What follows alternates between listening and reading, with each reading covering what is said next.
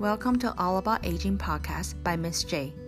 I want to start off to say Happy New Year to all of you as it has been a while since we last chatted. To catch up, I would like to start off by asking Have you guys done the experiment that I mentioned in my last episode? Did you walk down the card aisle in your local grocery stores and read some of the birthday card messages? Did you find any cards with ages messages?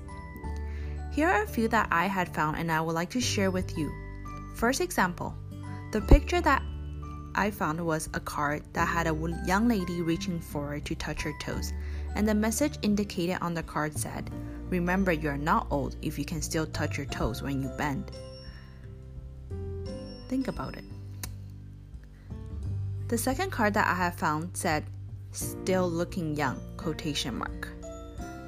And the third example that I have found is something that I had came across when I was browsing the website, and the website named Funny and Clean Senior Jokes. One of one of the jokes said, a woman on the phone to, was talking to her friend and said, I feel like my body has gotten totally out of shape, so I got my doctor's permission to join a fitness club and start exercising. I decided to take an aerobic class for seniors.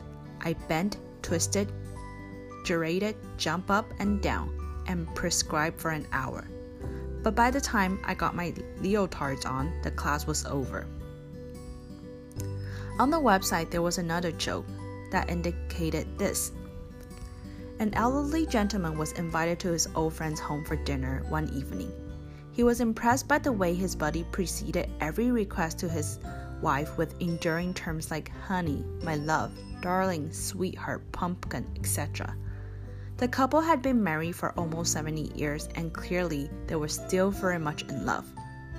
While the wife was in the kitchen, the man leaned over and said to his buddy, I think it's wonderful that after all these years, you still call your wife those loving pet names. The old man hung his head. I have to tell you the truth, he said. I forgot her name about 10 years ago. All these examples, like this jokes that has been mentioned on this website. To people, some people may think that this is light-hearted jokes, but in reality, these are examples of ageism.